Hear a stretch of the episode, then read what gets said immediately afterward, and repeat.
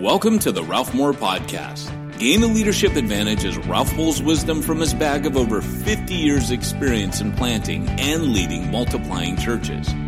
Our goal is to help you live as a leader you'd want to follow. You'll learn about making disciples and planting churches, but beyond that, you'll gain practical wisdom about subjects like how to manage your team, handling difficult people, pulling a congregation off a growth plateau, and even money management. Hey, welcome to the podcast. Today I'm calling this little episode Pastoring Through a Pandemic. Well, it's actually not really a plague, at least if you're thinking about Moses and Egypt and all that. But this coronavirus thing is pretty scary for a lot of people. And actually, I'm one of them. You know, they say that males are more likely to get the disease than females. And people who are in their 70s and up are in danger. And I'm one of those and my wife has respiratory problems and she's just about the same age as me. And so this is a very important issue to the two of us and uh, it's going to be to you and to your church. And so i just wanted to take today to talk about this and and some things that we ought to be really thinking about as pastors and leaders. You know i got up this morning to emails from a restaurant that i frequent and no it's not mcdonald's and from a mall that i visited a couple times and both of them were kind of shallow uh, funky little things to reassure me that they are doing whatever they can, stepping up their efforts to sanitize their bathrooms, their tabletops, their handrails. They're even going to give me free wipes at the door. I was in a grocery store yesterday. There were free wipes at the door, uh, as there always are at Home Depot. And so uh, this isn't really a whole lot of reassurance because what it seems like to me is that it's a they want my business. It's a time of financial danger to them uh, let alone the personal danger of the virus to them. Uh, it, it's going to be whatever it is, and, and it's going to take whatever turn it t- takes, and it's not going to be pleasant, and we know that. Uh, so there's some good news and some bad news when we approach this thing of this coronavirus and, and what it does and what it doesn't do. Uh, we know that the virus is not airborne, so breathing on an airplane is safe, actually as long as you don't interface with somebody who has the illness. Now, when we're talking about interfacing with people, um, obviously, you know, I've I've sat next to somebody on a on a long trip home from Singapore that that had uh, really bad body odor, and and I was interfacing with them no matter how much I wanted to or how little I wanted to. But you know, the the system, the the air conditioning system in an airplane actually cleanses the air. It's probably safer to breathe than anywhere else that, else that you'd go, other than in a hospital in an operating room.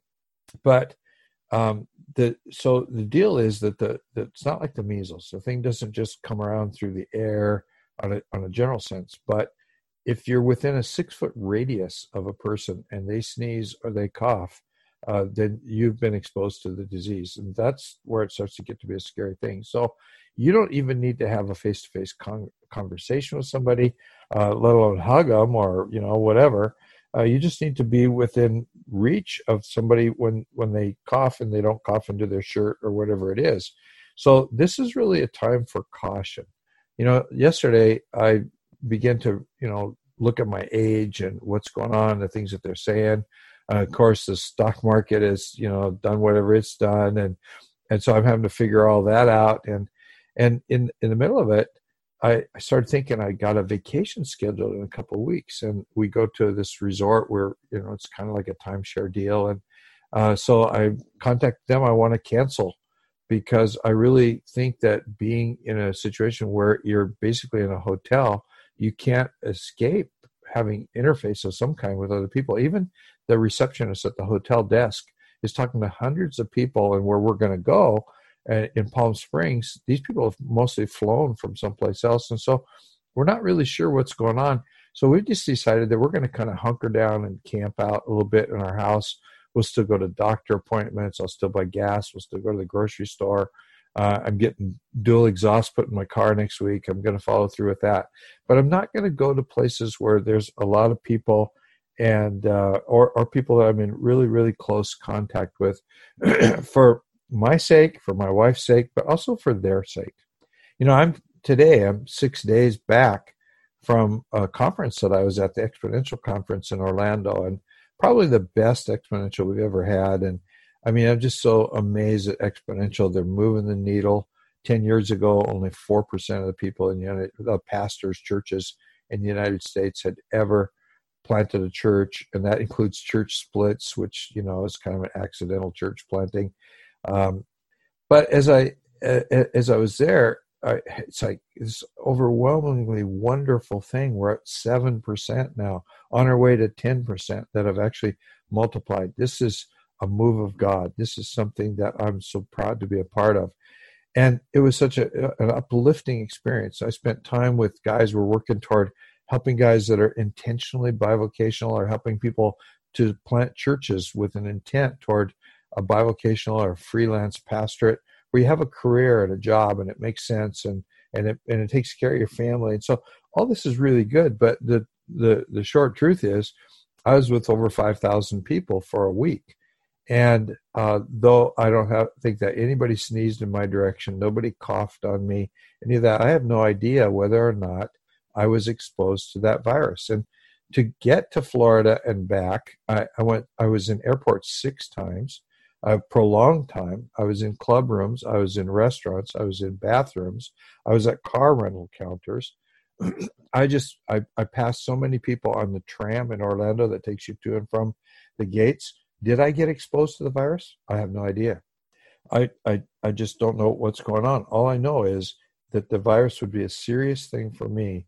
And so I, I don't want to get sick and I don't want my wife to get sick, but also we don't want other people to get sick.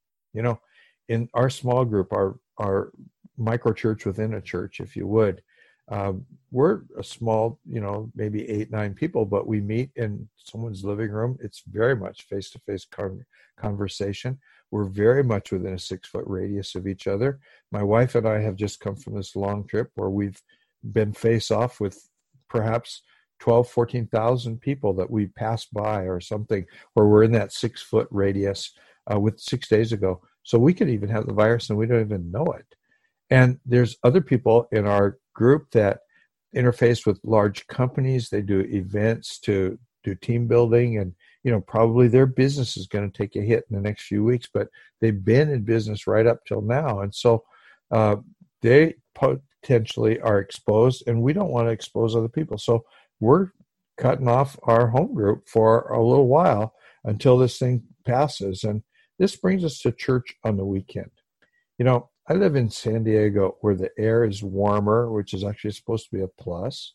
And we're in a congregation of about 200 people in an auditorium that could accommodate three times that many of us. And, you know, I kind of have this thing where I like to sort of sit in the back and watch what goes on and, and just observe. And, you know, uh, my pastor is quite a bit younger than me, obviously. And actually, he grew up in our church in Hawaii. So that makes it really fun to go to church. And, and so I I have a little bit of an opportunity to coach, you know, and and that's a good thing. So I kind of tend to sit off to the side anyway. I could actually go sit in that auditorium and I don't have to be in a six foot circle of anybody around me. But then there's the hugging reflex. You know, I, I come from Hawaii where people are loving and they hug each other a lot and and it just wears off. And so, you know, I'm just not sure that I'll keep from hugging somebody who may have the virus or, you know, God forbid, if I had it, I don't want to pass it on. And so I, I think that we're going to plan on skipping church for the next few weeks. You know, we're going to send the offering in, but we're going to skip church. We don't want to be in that building with those people. And, you know, when you think about the church building, I've always thought of a church building as a kind of a clubhouse. You know, rich people are involved in country clubs and uh, there's this sort of sense of belonging. Starbucks gives us this third place. You know, you got the workplace, you got home, you got the third place. Well, of course, we go to church to to be equipped in the Word, uh, to worship the Lord, to fellowship with other believers. But I think there's the clubhouse effect. In fact, in the churches that I've started, uh, we noticed that in the first church where we had a building, it was a clubhouse for people. In uh, the second church, uh, we were in a public school and as soon as we got a building, that that expanded the clubhouse effect. But until that time, the rented office space that we had and the classroom place that we had was a, a place uh, uh, that people saw as a place of refuge. You know, some of our people were homeless. had a job, living in a car, uh, other people taking care of them. Uh, many, many, many of our people today are renters and they don't own anything. And so there's a sense of permanence that has to do with the church building is a kind of a clubhouse. And for sure, in a in a time of storm in, in Hawaii where we've had we had one major hurricane while I lived there. At that time, the churches in in Kauai got basically wiped out. People were stuck in their houses; they couldn't get out because trees had fallen across their driveways. Our church was intact, but I noticed that people, thing as soon as it began to die down, you know, the all clear came. People went running for the church building. They wanted each other. They wanted that clubhouse effect. We were able to band together and we actually kind of ran a little charter airline for several days. We raised a bunch of money, took an op- offering of blue tarps in our church and roofing material. We bought a bunch of chainsaws and we shipped them into an airport, small airport that was still open on the north shore of Kauai. And, you know, had church members in Kauai able to go and, and dig their neighbors out with a chainsaw. They could cut down the trees across the driveway. But all that had to do with this sense of a place. There was a tsunami warning while I was in Hawaii, and and people just drove to the church. It was a place of safety. It was a place where they could feel really good about being there with their friends and all of that. But this time, it's a whole different deal. Uh, this time, the church building is kind of a off limits place because it's a place where you could get sick. And I think that if I were still pastoring, I want to talk about what I would do if I were still pastoring. I'd shut the building until we got word that the coronavirus was subsiding. You know, our people and our staff need to know that we value their safety far more than we value our program and our church finances because church finances are going to be affected anytime you shut down the building. Uh, that's just a given. And so, we as God's people, and, and particularly as shepherds in the flock, we're better at taking care of our people than the local shopping mall or than the restaurant that I like to get pizza at. And we need to prove it at this time. Our people need to know that we care about them and we care about them more than we care about the program or or anything institutional or organized about what we call the main deal here is to shepherd the flock uh, during times of threat you and i need to stay connected with our people actually that's why i'm doing this right now i had a, another podcast scheduled i'm putting this thing out because i think it's important that at a time like this you hear from somebody that you trust and so if i were still a pastor which i'm not at a minimum, I'd use Facebook Live to preach on Sundays or whenever it is that you hold your primary church service. And actually, I think I'd, I'd do something twice a week.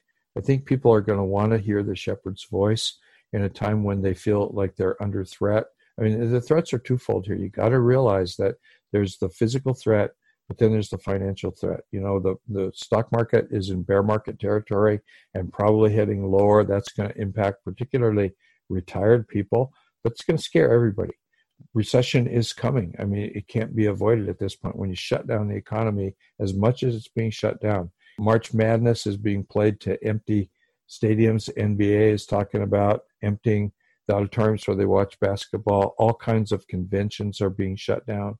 State of California is asking that nobody meet in groups of more than a thousand people, including churches. If you have a church of more than a thousand, then you're supposed to shutter the place. Well, actually, that's kind of silly if you think about it, because if you're a church of 40 people and you all get together, you're within that six foot radius, and that's not a good thing. And but you want to stay in contact with your people. They want to stay in contact with each other. They want to stay in contact with you. And you know, you may have some pretty sophisticated device for you know perhaps it's a podcasting platform who knows what it is that you can bring video to your people you can bring whatever but for sure social media with its incredible ability for people to share what they saw because this might actually become a time of church growth you take care of your people really well and they're able to share it and share your message a message message of comfort it could actually result in evangelism so i'd be doing something a couple times a week uh, at least on facebook live because I think that people would need to hear my voice, and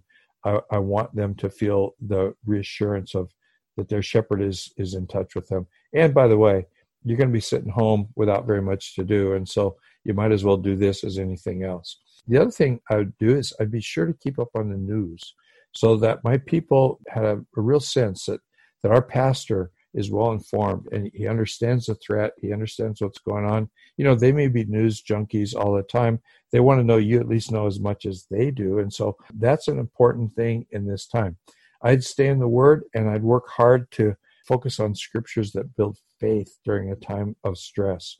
I'd remind people that we can cast our cares upon Jesus. I can remember as a young boy discovering 1 Peter 5 7, where it says we can cast our anxieties on him because he cares for us. Remind people that Jesus cares about what they're going through at this time and that you care them, about them as well. Remind people that Jesus is the healer. The scripture is rife with statements in the Old Testament and in, in, in the New where the Lord says that I'm the God that heals you. I'd take our people through the 23rd Psalm. Uh, that would be really important to me because for some, we're walking through the valley of the shadow of death. Certainly for old people and for males, uh, this is a real issue at this time. In addition to preaching, and actually, I'm kind of more of a teacher than I am a preacher, I'd start a daily devotional. Again, I'd use Facebook Live or something like it. Uh, maybe you just do a round robin email thing. But I, you know, whatever you're doing in your devotions, I would be sharing it with people. And, you know, I mean, obviously they're going to get something good out of God's word, but it's not just the word. Again, it's it's being in touch, and especially if you can create some kind of a group deal. Uh, you understand social media probably better than I do, but you know, I do something that that holds the congregation in touch with each other as well as in touch with you during this difficult time. Again, the social media platforms that offer the capacity for sharing uh, are an opportunity for this to bleed over into era of evangelism. At least people can be talking about God. You know, I'd be sure to teach on Philippians 4 because I know that God will supply all of our needs. And, and there's so much that's so rich in that little passage where Paul talks to this church in Philippi that was going through financial distress and and reminds them as they've dug deep to help him that they're going to be taken care of as well. And then when this thing gets over, I'd be sure to talk about the inevitable financial hit that my church would take during this trying time. It's going to be at several different levels. I mean, some of the people in your church are probably going to lose their jobs. And then, most certainly, offerings are going to be disrupted during a time when people are staying home. So this is going to be a difficult time. And it's something that you need to face real head on. I've tried to skate over financial problems in the past and just, you know, weather the storm and pretend everything's going really well and talk things up. But then what I really found was it's most useful just to come right out and say, you know what, we got a problem. And we didn't cause the problem. The problem happened to us. It's not something we generated, but it's something that we can do something about. And so I'm going to spend the next few weeks talking about money. And, you know, if you happen to be somebody who maybe because of the virus and you got scared, you showed up in church today, and it's just reinforcing the thought that uh, pastors always talk about money. And here we are on the heels of this trying time talking about money. Well, tough luck because I don't do this on a regular basis. I don't talk about money every week but I am going to for the next three or four weeks. Right off, I'd start with this a series on tithing and stewardship because, you know, there's this covenant that God makes with us that He'll bless us, that if we give, He'll give, that the tithes come into the storehouse and the storehouse will be hurting as we come out of this thing. And so I'd kind of deal with those things and, and rather than cover them up or hide them, I've always learned it's just better to get it on the table, get it out front. And you know what? the people in your church who already give and already support you, they're going to dig deeper because they know that the church that they love is in need at this time. Other people are going to come out of this, people who come to your church and throw five bucks in the plate or 20 bucks in the plate, and they never even think about really seriously engaging God as a, as a steward of what He's given to them. This is a time that would be used to their advantage. And I really want to stress that to their advantage. I, you know, I started tithing 10% to the Lord when I was five years old. I am a really old guy. And when I was a little boy, I got a dime a week for an allowance. So a dime a week in those days would translate to about $15 right now. When my father accepted the Lord and, and I accepted the Lord right alongside him, I was five, he was 30. He taught me to tithe. And so I didn't get a dime anymore. I got a nickel and five pennies. And I've been doing this ever since probably every dollar I've ever earned, I've tithed on, at least to my knowledge. And I firmly believe that tithing 10%, I mean, it's something that the church has done throughout history, no matter if the Old Testament offers three kinds of tithes or not, the church until recent times has been a tithing church and it's gone forward on the tithes and offerings of its people. But along with that, God has blessed his people and he certainly has blessed me. I, I, I grew up in a background where we were kind of, you know, one car family, middle class. Uh, my dad was a blue collar person.